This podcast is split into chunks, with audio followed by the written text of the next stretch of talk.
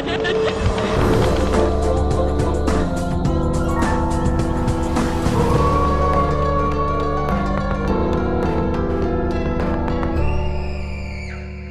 everybody, it is still spooky season and we are back with another episode of Scaredy Chat where we talk about all of your childhood fears and some things that are scaring us today. I'm Monica Suriyagi. And I'm Caitlin Riley. And I am very excited for today's episode because it is truly in the spooky season spirit. Later on, we're going to be talking to Daniel Montgomery. He is an actor. He's also a performer and writer in the immersive haunted show Creep here in LA. And he also is a co-host of the Welcome to Deadcast podcast, which is all about all things Goosebumps. And I feel like, Caitlin, that is a bit of a forte for you in life.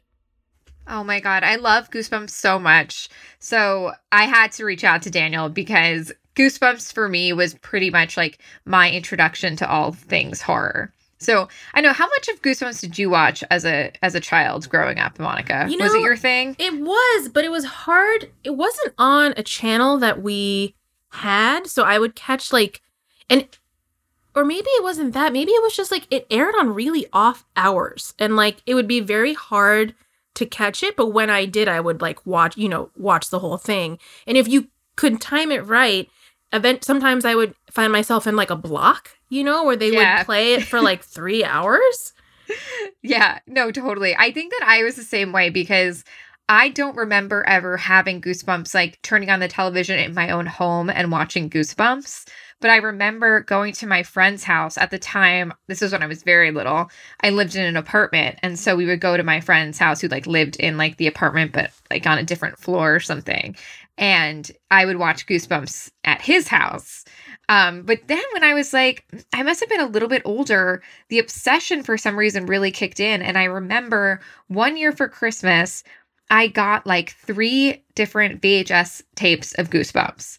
And I still remember it to this day because I watched them like over and over and over again until like the tape like literally broke. Yes. It was there. I don't know if you remember these, Monica. I think that we've talked about these before. One we've definitely talked about, but The Haunted Mask. Classic.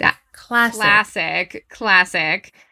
Don't Look in the Basement, or actually it's called Stay Out of the Basement. I just looked it up because I was like, what was it called? Don't Look in the Basement, Get Out of the Basement, but it's Stay Out of the Basement. Let me double check that. Now I'm paranoid that I got that wrong. Stay Out of the Basement, Goosebumps. Yes. Okay.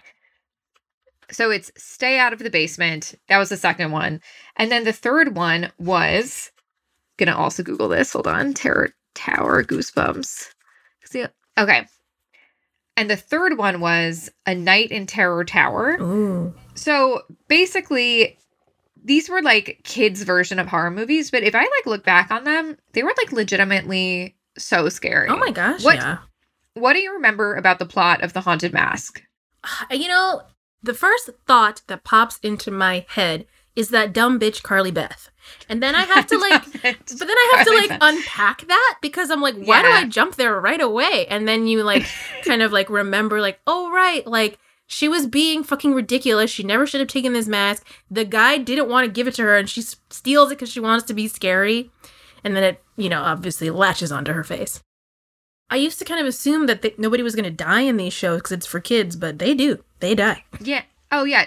I would say, like, Goosebumps is probably, they tend not to die on camera. Right. But, like, the prospect of death is, in fact, all around. Like, there's a lot of ghosts. There's a lot of, like, they died before the events of this episode. Or they like, will die if they don't figure this thing out in 20 minutes. Like, yeah. Yeah, and it's kind of interesting because R.L. Stine also writes, more adult books, or at least more, like, older teen books. And those books, people just, those books, people die left and right. And they're just getting stabbed, like, constantly. Yeah, like I remember our Josh Gondelman episode.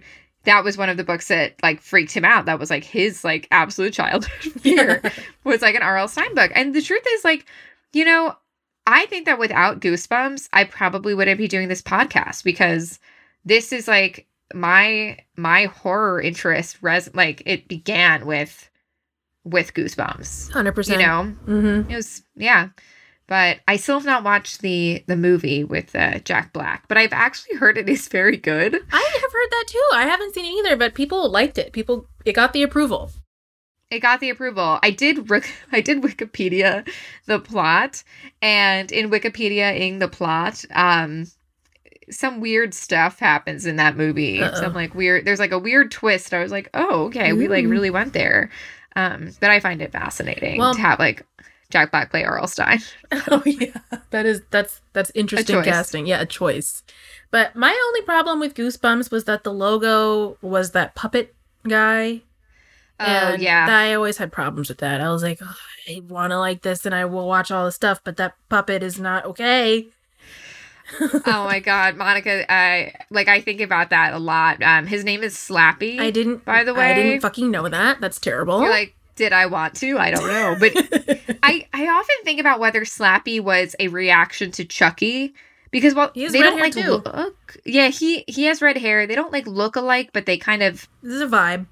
Yeah, there's a vibe. It's like they're both puppets. Well, I guess Chucky's a doll, actually. Obviously, Chucky's a doll and he's a puppet. But you can kind of tell it's like Slappy, Chucky, you know? Yeah. Yeah, it's like what's our response to this other franchise? We also need a scary doll thing. Exactly. Exactly. Well, at some point we'll have to talk about Are You Afraid of the Dark? Because I did have Nickelodeon, so I think I actually ended up watching a lot more of that. It's a great show. But yeah. Yeah, if you guys have any, like, kids' horror that really informed your particular horror taste, like, please send them to us because, you know, we have Goosebumps, we have Are You Afraid of the Dark? But who knows? There might be, like, more that we're missing. Yeah. Oh, there was a book series. Scary Stories to Tell in the Dark? No, it was, like, the names were alliteration. It was, like, the Bailey School Kids. Yes. Yes, I love the Bailey School Kids. They never did anything with that, as far as I know. That's IP, like, people. Come on. It's like werewolves aren't women's basketball coaches. Exactly. Like, that was what it was. Or it's like teachers aren't tonsillitis specialists. It wasn't like that. But Lycans aren't lunch ladies.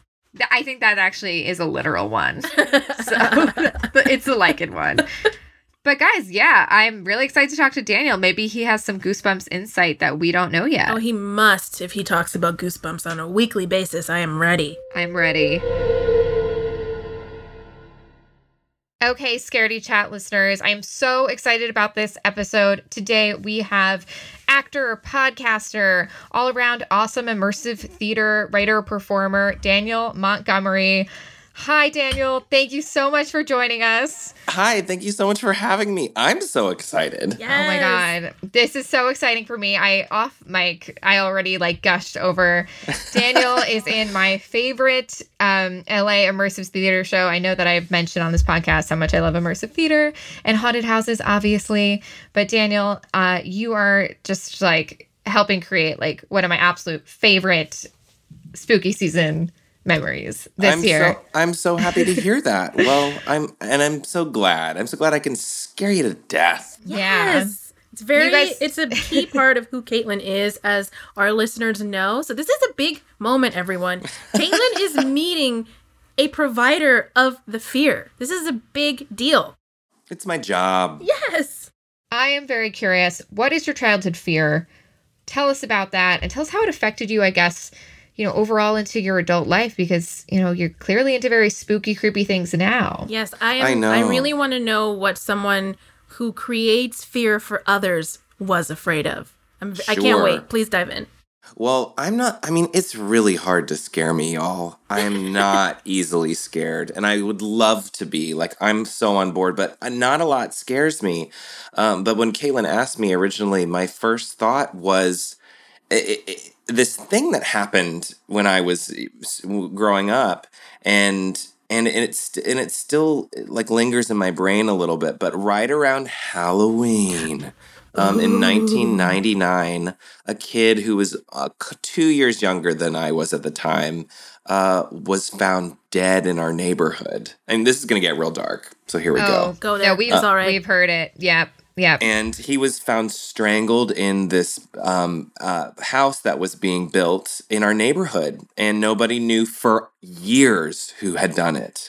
And it was, 2 days before Halloween. Halloween was a Sunday, like it is going to be this year in the year of the Lord 2021. Spooky. And it, it's like it was a terrifying moment in growing up, because I was a kid in this neighborhood, and a kid was found dead. And at the same time, there was kind of like a confluence of fears. Really, Blair Witch Project had just come out, and I had seen it at too young of an age, snuck it in the movie theater, and I saw it, and I grew up in North Carolina, and there was big old woods behind my house. Oh, no. And, there were bundles of sticks all over the place, and I felt like, ooh, like there's a witch that's going to come get me. There is a murderer in the neighborhood that is going to come get me. And at the same time, we had our house being repainted, and we had to keep the windows open to keep it the paint drying. And I was like, well, first of all, the Blair Witch is going to get me.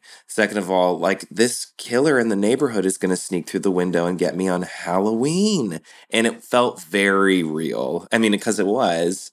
There was even at church on Sunday, it was talked about, and how, we needed to be safe on Halloween night. So, stranger danger was a big old fear. I thought, I was going to be kidnapped. I thought I was going to be taken away by that mysterious whoever had done that murder. And that was what I was afraid of. I remember being at school, and a mysterious white van showed up, and, some of the kids freaked out, and there was a moment where I was like, the killer's shown up at school. He's going to get us. And to tie this all up, they found out years later who had done it. Oh my God, and it was another kid in the neighborhood had done it. What? Yeah. What? Are you kidding? No, that's worse. That's so much worse. A kid who is 4 years older than that kid. And he said the kid was playing hide and seek, and never came home that night, and they found his body that night. And one of the kids he was playing hide and seek with had said they were wrestling too hard and strangled him to death. That's like some Omen shit. Isn't that terrifying? That's a twist. I thought it was going to be like, it was the creepy guy that everybody thought was creepy, but heartless. Another kid in the neighborhood. Worse. Oh my God, I'm Googling this. There's a true crime podcast. Last year I was writing, we were on a little bit of a break from Creep LA because, how can you do immersive theater in a pandemic? Although we did figure it out, but I ended up writing 4 screenplays last year to be like, I've got to get my creative energy out. Whoa. And after I finished the 4th one, the next one, I was like, I want to write about this. Like, I want to work through it. And I found all of the newspaper articles from the Charlotte Observer, and I have them in like a document on my computer because I got a little obsessed. A little obsessed. I want to read all of these articles. I was there. I feel like for a lot of people, wild. The stranger danger idea is a common childhood fear, but it's usually entirely theoretical. Like, I've just watched too much stuff, it's not. But for you, it's like very real and very close to home. Yeah, it was terrifying, and it took on a little bit of like an urban legend quality, because the way I remember it is a little different from how I've read the newspaper articles, because at the time they said that the boy's body was found partly in a shower stall. And I think what that means is like half of his body was in the shower stall, half of it was out in this abandoned house. But at the time it was reported as part of his body was found. Oh, good. And then, it took on this myth and sort of like, quality of, I remember, memories lie, but I was like, and they found half of his body, and we were like, not only is it like a killer, but he's like chopping us up. And like, it was, and I look back and I was like, oh, it was horrific, but it wasn't what I thought it was. Right. It wasn't like a room full of blood and body parts. Sure. I hope it was like a horrific accident, but that's still very disturbing, because that means some kid was holding on to that secret for like a while. How long did it take for people to figure it out? 10 years. Oh my God. Wow. Yeah. And the kid, y'all, I don't think it was an accident. Yeah, I'm not sure. He was a I mean, he, based on the articles that I had read following up on it, you know, he troubled kid and Yikes. Was big kid, was like 6 feet, 225 pounds, oh, like wow. Huge 12-year-old, like huge. And, you know, they pulled some stuff where they're like, he had books of serial killers in on his table. And I was like, let's not. Let's not go there. Read those books. You're like, so did I. I was like, so did I. And like, I'm good. But, you know, based on the information since, it really seems like it was not totally an accident. Yeah, that's kind of the vibe that I was trying to give this stranger a benefit of the doubt. But yeah. Same. Ew, yeah. Yikes. So that's what scared me when I was little. Yeah. And you know what? Big time. You should have been scared of that. Yes. You should have held on to that anxiety forever. Still there? It's still there. It's so funny because, I mean, something's not quite as crazy, I guess, in the sense that this was like a small child and stuff. Something similar happened in my neighborhood that I will probably discuss off mic because it's a big case or whatever. But it does affect how you see the world because, like, I grew up in the suburbs. I grew up on Long Island. I was going to say a pretty safe place, but there's actually quite a lot of crime on Long Island. Like, a lot of, like, weird stories. Like, I think we had the Amy Fisher thing, the Long Island Lolita. Right. A lot of random stuff like that. But it does make you change the way you see the world. Like, suburbs always felt really safe, you know? Yeah, and we also, you know, grew up in what was supposed to be a really safe, super safe neighborhood. And I really, like, started to look at things very differently after that. And at the same time, I was really discovering sort of horror. I really wanted to challenge myself with seeing Blair Witch Project, and I end up seeing Scream on VHS, and it looked like, you know, I grew up in North Carolina, and the houses, some of the houses in at least Casey Becker's house in the beginning of Scream looks like houses that were not far from my neighborhood, and I was like, it's all real. It's all here in my hometown. Yes, it's right in my backyard. You know, so. It made Halloween very scary that year. It really did. And maybe I'm still, you know, now I'm still dealing with it, I guess, since I'm painting my walls Halloween orange. Yes, it's like all of that, like, morphed into, like, okay, this is who I'm going to become now. Yeah, I'm like still, I like the stuff that scares me again, which isn't a bunch, but when it does, I want to, like, I want to know all about it. Like, I want to figure it out. I want to, you know, learn. I want to understand why it scares me and feel like I can, I don't know, conquer it by learning everything there is about it. So I become, you know, the expert on it in a way.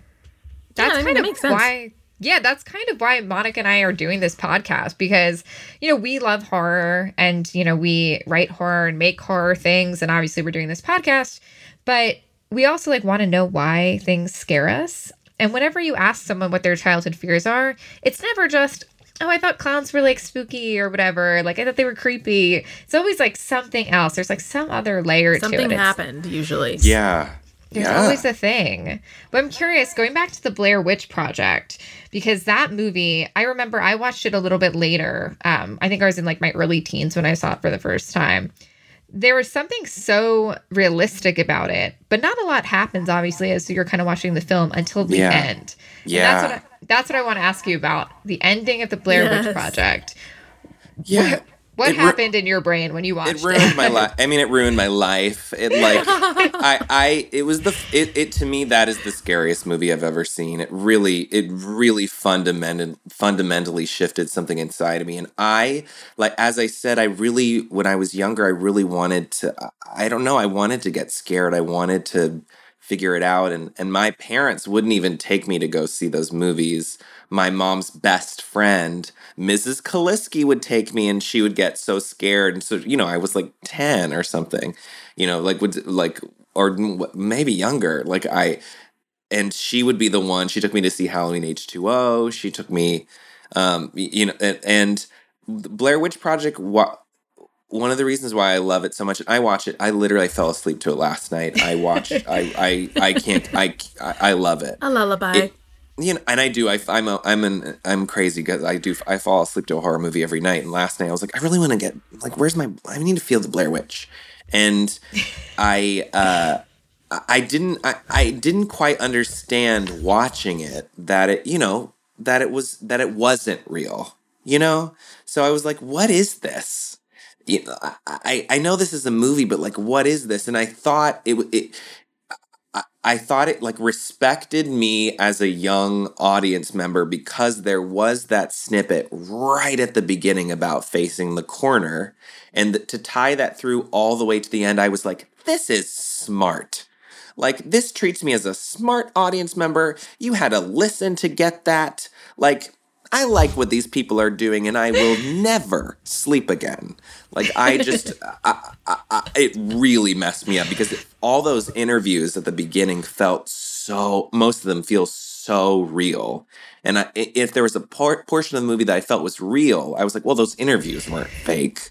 Like, those weren't actors doing most of those interviews. And to tie that back at the end, woo! And to have the final credits just be like, the final credits are short and they have like just, it's not even music. It's just like creepy sounds. And I was deeply shook walking out of the movie theater, deeply. And I asked my parents if I could sleep in their room that night. And they said no. But like, but we, you know, we did have this huge not huge backyard, but we had woods. And my twin brother and I would sometimes go walk around in the woods. And years before the movie, there'd be, like, bundles of sticks back there, you know. Nice. People were there. There was, like, an abandoned tree house. There was, like, a little hut. Like, it was, like, miles of woods behind our house. And so I was like, oh, okay, so this all is real. And, like, these smart people, like, you know, tied together this little thread right at the end, and to put like little bloody baby hands on the stone walls.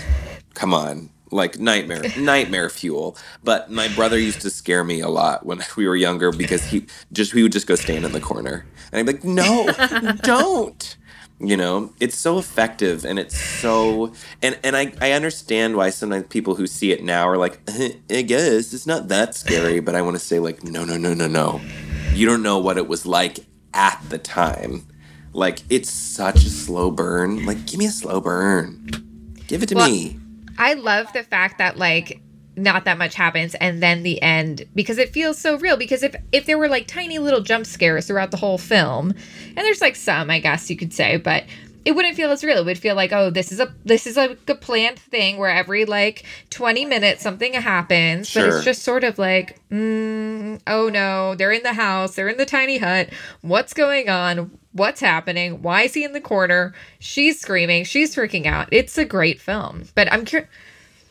You know, I've been to a bunch of your shows. I think they're amazing. But for people who are like, what is this? I don't live in L.A., like, yeah, what are you talking about? It is so hard. It is so hard to explain. It is. I've tried to people. I know it is. It's and it. I'm. Thank you that it. Thank you. I wanted to have a little element of magic. So 6 years ago, one of my best friends, Justin Fix, and I wanted to do our own sort of twist on a classic haunted. It was a bucket list item for him. Our own twist on a classic haunted house. And we were theater kids, and we thought, what if we did? We had this warehouse space. What if we throw together this sort of maze haunted thing that felt very real, where you could be touched? It wasn't super extreme, but you could be touched. And you could be like, you'd have to crawl. You'd have to hide in a box. You would be told to do things. You would get split up from your group. And it was just major playtime. And I ended up writing it, and we cast it with some friends, and we called it Creep, and it did very well. We sold out a lot of tickets, and we thought, let's do it again next year, bigger and better. So the idea of like immersive theater is it feels incredibly real, and you are placed into an almost horror movie-esque environment with a story where you can interact with the actors and move through a fully realized space, put your phone away, and just, like, give in to the horror. And over the years, we've sort of changed. You know, it's a different theme every year. It's a different space every year. And, you know, Caitlin mentioned, you mentioned the Willows. After we did Creep, we do the show called Creep every Halloween here in LA. And after a couple years of doing Creep just in the fall, we thought maybe we can do this year round. Like maybe there's an audience for this type of thing year round. So we thought, well, we did like classic haunted house. What if we did our weird twist on a murder mystery dinner? And we got this beautiful house next door to the murder house from American Horror Story. And we thought, like, what if we make this a 2-hour dinner experience with a creepy family? And you just have to show up and we'll make dinner with you. Like the cast, the characters will make dinner with the guests. And it'll be a wild, sort of supernatural, like crazy night out. And for us, the idea is like immersion, which means characters never break character. If there's an emergency, we don't break character. We have protocol for all of that. The police have shown up. We stay in character like we never. You have rules for that type of experience. You give the rules in a character. And to me, that is the element of magic that's so fun. This year's a little different post or during pandemic because there are some extra levels of making everybody feel comfortable and keeping everything safe. But we still do our best to really feel like you're living a full fantasy and not taken out of that, you know, out of the reality of the situation. But it's all just scary fun. And I also am wondering, because like you come from, I feel like this Venn diagram of what's going to be someone that loves horror. You had a real life crime. You saw a very, you know, classic scary movie at a very young age. And you had like kind of like a creepy like home, like the yard and the woods behind you. So you had these three things. You're in the middle. And I think that gives you like kind of the perspective on fear that you have. So I'm curious now, like when you're thinking about what's going to scare someone, like your mission is to scare people. What do you think of and where are you like pulling that from? Well, I mean, I pull like, I often pull from sort of classic fears in a way, but I always pull a little bit from real life, you know, things that sort of like tickled me or twisted me. So when we were doing the show on nightmares, I thought, well, I've had some pretty weird dreams. Like, let me just actually pull from the dreams that scared me, you know? The stuff that we are doing for the show this year, there's a portion of the show that's about this house, and you know, this house where apparently maybe these murders happened, and there is a house here in Los Angeles.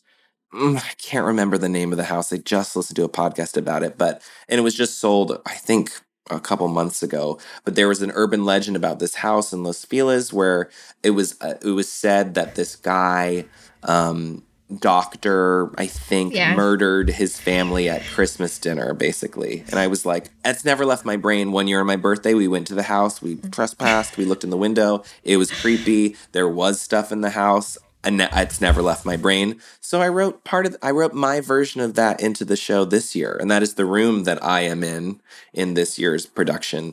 So I kind of like think back and pull from like, you know, real life things or personal experiences that sort of like twisted me a little bit and just sort of expand upon them.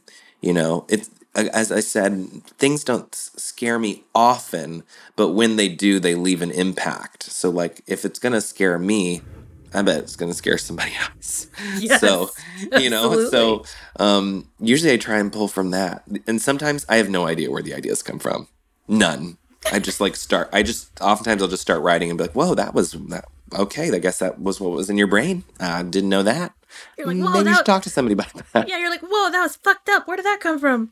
Yeah, every now and then it's like that, where I was like, I have no idea where that came from. Mm-hmm. But there is something that we have not touched upon in your fear journey yet, and that is Goosebumps and your podcast. Yeah. And we actually, in our intro, talked a lot about Goosebumps because that was like my introduction to the horror world. Absolutely. And my passion was ignited there. So how did Goosebumps come into your life? And like, tell us all about that. Why dedicate your life to recapping Goosebumps books? Oh my gosh. It really was. I love Goosebumps so much. Me and too. Again, you should see the rest of my room because it's dripping in Goosebumps. I have Goosebumps artwork on the walls. I have Goosebumps pillows. I have Goosebumps blanket. It's an obsession. When my twin brother and I were little, there was something that really clicked with us. It's something about the covers, the artwork, the colors, the silliness of it, the twists. It's funny. It's dark. It really felt like it was our insides. And, you know, I've never connected with something so quickly. And I always thought when I was little, wow, I love this so much. I wonder what I'm going to love when I get older. I wonder what's going to connect with me this much. And it turns out it's still Goosebumps. So my brother and I, we would talk about it so much and still get so much joy from watching the episodes and reading the books. And then the movie comes along and we thought, we talk about this every day. Like, why not start a podcast about it? And we got a little Scholastic Blessing and... Like, here, you know, we're still running. We're done with the first 62 books, the original 62. We're now in the middle of. We've done the Tales to Give You Goosebumps. We're now doing the Give Yourself Goosebumps books, and soon we'll move on to Goosebumps Series 2000. But there is something about the sort of serialized nature of it all. The colors, the Slappy's face, the haunted mask. Oh, I hate him. I know. And I actually have the original artwork on my wall, and I won't show you, Monica. I won't show you because you'll scream. Thank you. It tickles me in a way I almost can't describe. It's just, it unearthed every sort of like little... giggliness and nastiness inside of both of me and my brother, I think. It's that perfect element of, like, a little bit funny, a lot dark, and, like, totally cute. It is. Oh, that's so true. It is cute, yeah, too. It is cute. Like, it's at the end of the day, it's cute. I just love the bad taglines. I love the garish colors. I love the stupid twists.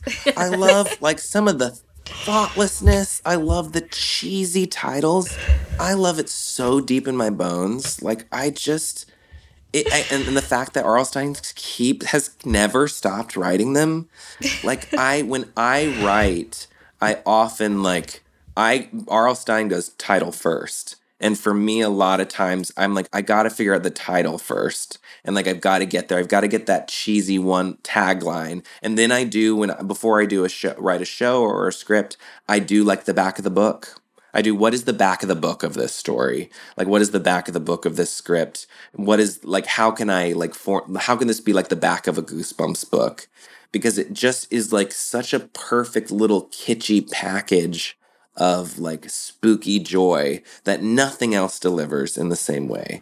Like, I just love it so much. I love how much you love it. It makes me want to go back and read them all. Like, it's like reigniting the love of the series. Yes, and the TV show is just as good bad. Yes. Like, it is... Oh, just. I mean, some of it is so bad that it... And some of it is exceptional. Like, the Haunted Mask... Name a better piece of children's media. Name a better piece. You can't find better. There isn't like one. It's perfect. It's perfect. It's terrifying.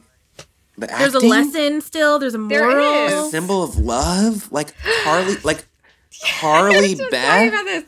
I'll never have kids, but if I did, Carly Beth. Like, okay, so we were just talking about this, and we were like, that bitch, Carly Beth, man. Like, so, correct us if we're wrong. She shows the paper mache head to the mask, like to herself. I think to show that's correct. That right. And in the book, she puts it over her head. But they're like, no, how's that? We're like, that's too complicated. But no, yes, she shows the paper mache head that her mother had made. Conveniently. And says, this is a symbol of love. To put it on a stick with like a little red piece of fabric, like genius. Like, she's a genius. She's an icon. She's a legend. She is the moment. Like, she's like, what else could you want? Caitlin, you should be Carly Beth for Halloween. Caitlin, you already are Carly Beth. Aren't we all Carly Beth? At the end of the day, aren't we all Carly Beth? R.L. Stine's youngest protagonist at 11 years old for Goosebumps, but coming through to be 12 for Haunted Mask 2. I love the facts. Come on. Carly Beth. Carly Beth for president. That actor should have gotten the awards. She really should be more of a mainstream icon in the horror world when you think about it. Yeah. I mean, yes. It is class. That aired prime time. I think, don't get me wrong, I think it was October 26th or 28th, 1995. Record-breaking viewership. It just doesn't get any better. It doesn't. Laurie Strode, Sidney Prescott. Laurie Strode found shaking. Carly Beth. Sidney Prescott could never. Sidney Prescott who? Yeah, imagine her showing Ghostface. Look at all rich paper mache of my head. My dead mom. This is a symbol of love. Come on. Yes, it's and some of it is the movies are not good. Let's keep it let's keep it classic. I probably shouldn't say some of this, but they are planning on rebooting the TV show, and I was in contact with a friend of mine who's working on it, and he was asking me his my advice, and I was like, target audience, and he's like, should it be 30 minutes? Should it be an hour? Should it be nostalgic? Should it be what should it be? And I was like, nostalgic. Yeah. What are you thinking? How dare you ask? 30 minutes? Give me an hour. Ooh. Shoving those books into 30 minutes, a disservice. Make it an hour and make it for me. Make it for millennials. It for the children of today. Yes. Fuck those kids. They have their own shit. Yeah, no, they have enough. I don't care about children. No. Make it for me. Me. Those are the people that are going to be watching it. Come on. I don't know if that will happen, but I hope so. I'm glad they talked to you first, because gotta get that. It was a while ago, so I'm not sure it will ever. I'll be devastated if this does not happen. I'll be honest. I'm going to, no matter what happens, I am going to live in the satisfaction of knowing that what we have with the Haunted Mask and what is there, it won't get better. So you know what? True. Do what you must. Do what you need. What we have is enough. It's forever. And I mean, I'll probably watch it as soon as we're done. It's the piece of media I've seen more than anything in my entire life. Well, Daniel, it's that time for us to play a game called Chill or Chilling, where we run hypothetical scenarios by you, and if you're down, would do chill. Not gonna do that, too scary, it's chilling. Okay, Daniel, we have the first one, which is earthquakes, chill or chilling. We live in LA. We experience them all the time. Do they freak you out at all? Chill. Wow. I feel like we're going to get chill for everything. I love it. I even have, I'm really asking for it. I have a big old framed picture above my bed of, a cast photo. There's going to be an earthquake. It's going to fall on me, and it is going to kill me. And you know what? Chill. Yes. You have this smug look on your face, chill, bitch, chill. Here's our next one. Performing a seance, chill or chilling? Chill. I got 4 Ouija boards in my living room, one in my trunk of my car. No. Oh, my goodness. No. This is our thing. Monica and I both have decided that's horrible. And that, that's the craziest thing you can do, whether you believe in it or not. Why? The risks are so high. Yeah. The reward is so low. It has been done more than once in this apartment.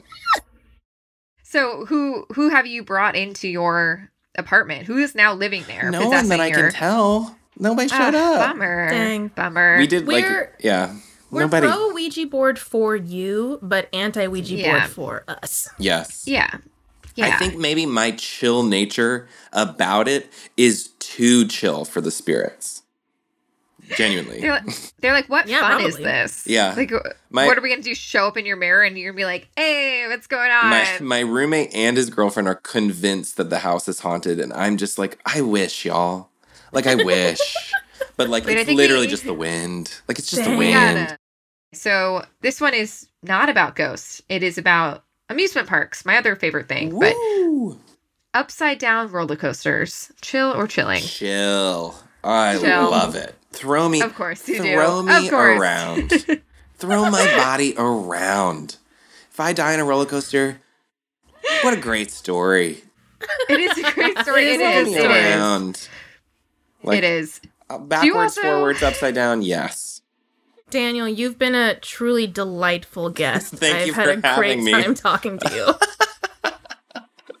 Yeah, this was amazing. Thank you so much for making my dream come true of being able to talk to one of the performers at Creep. Of course. Breaking character. Thank you for breaking character. Oh my gosh, only for you, Caitlin, only for you. Thank you. Thank you. So, Daniel, where can they find you? I know that we mentioned a bunch of things that you're doing, but just to refresh everyone's brains, share your socials. Sure. Tell us everything. You can follow me on Instagram at Daniel X Montgomery. You can follow me on Twitter's just Daniel Montgomery. If you're interested in Creep, the company, the name of that company is JFI Productions, technically.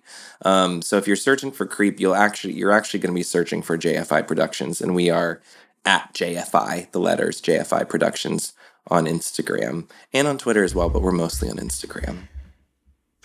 And you can listen to the podcast, Welcome to Deadcast.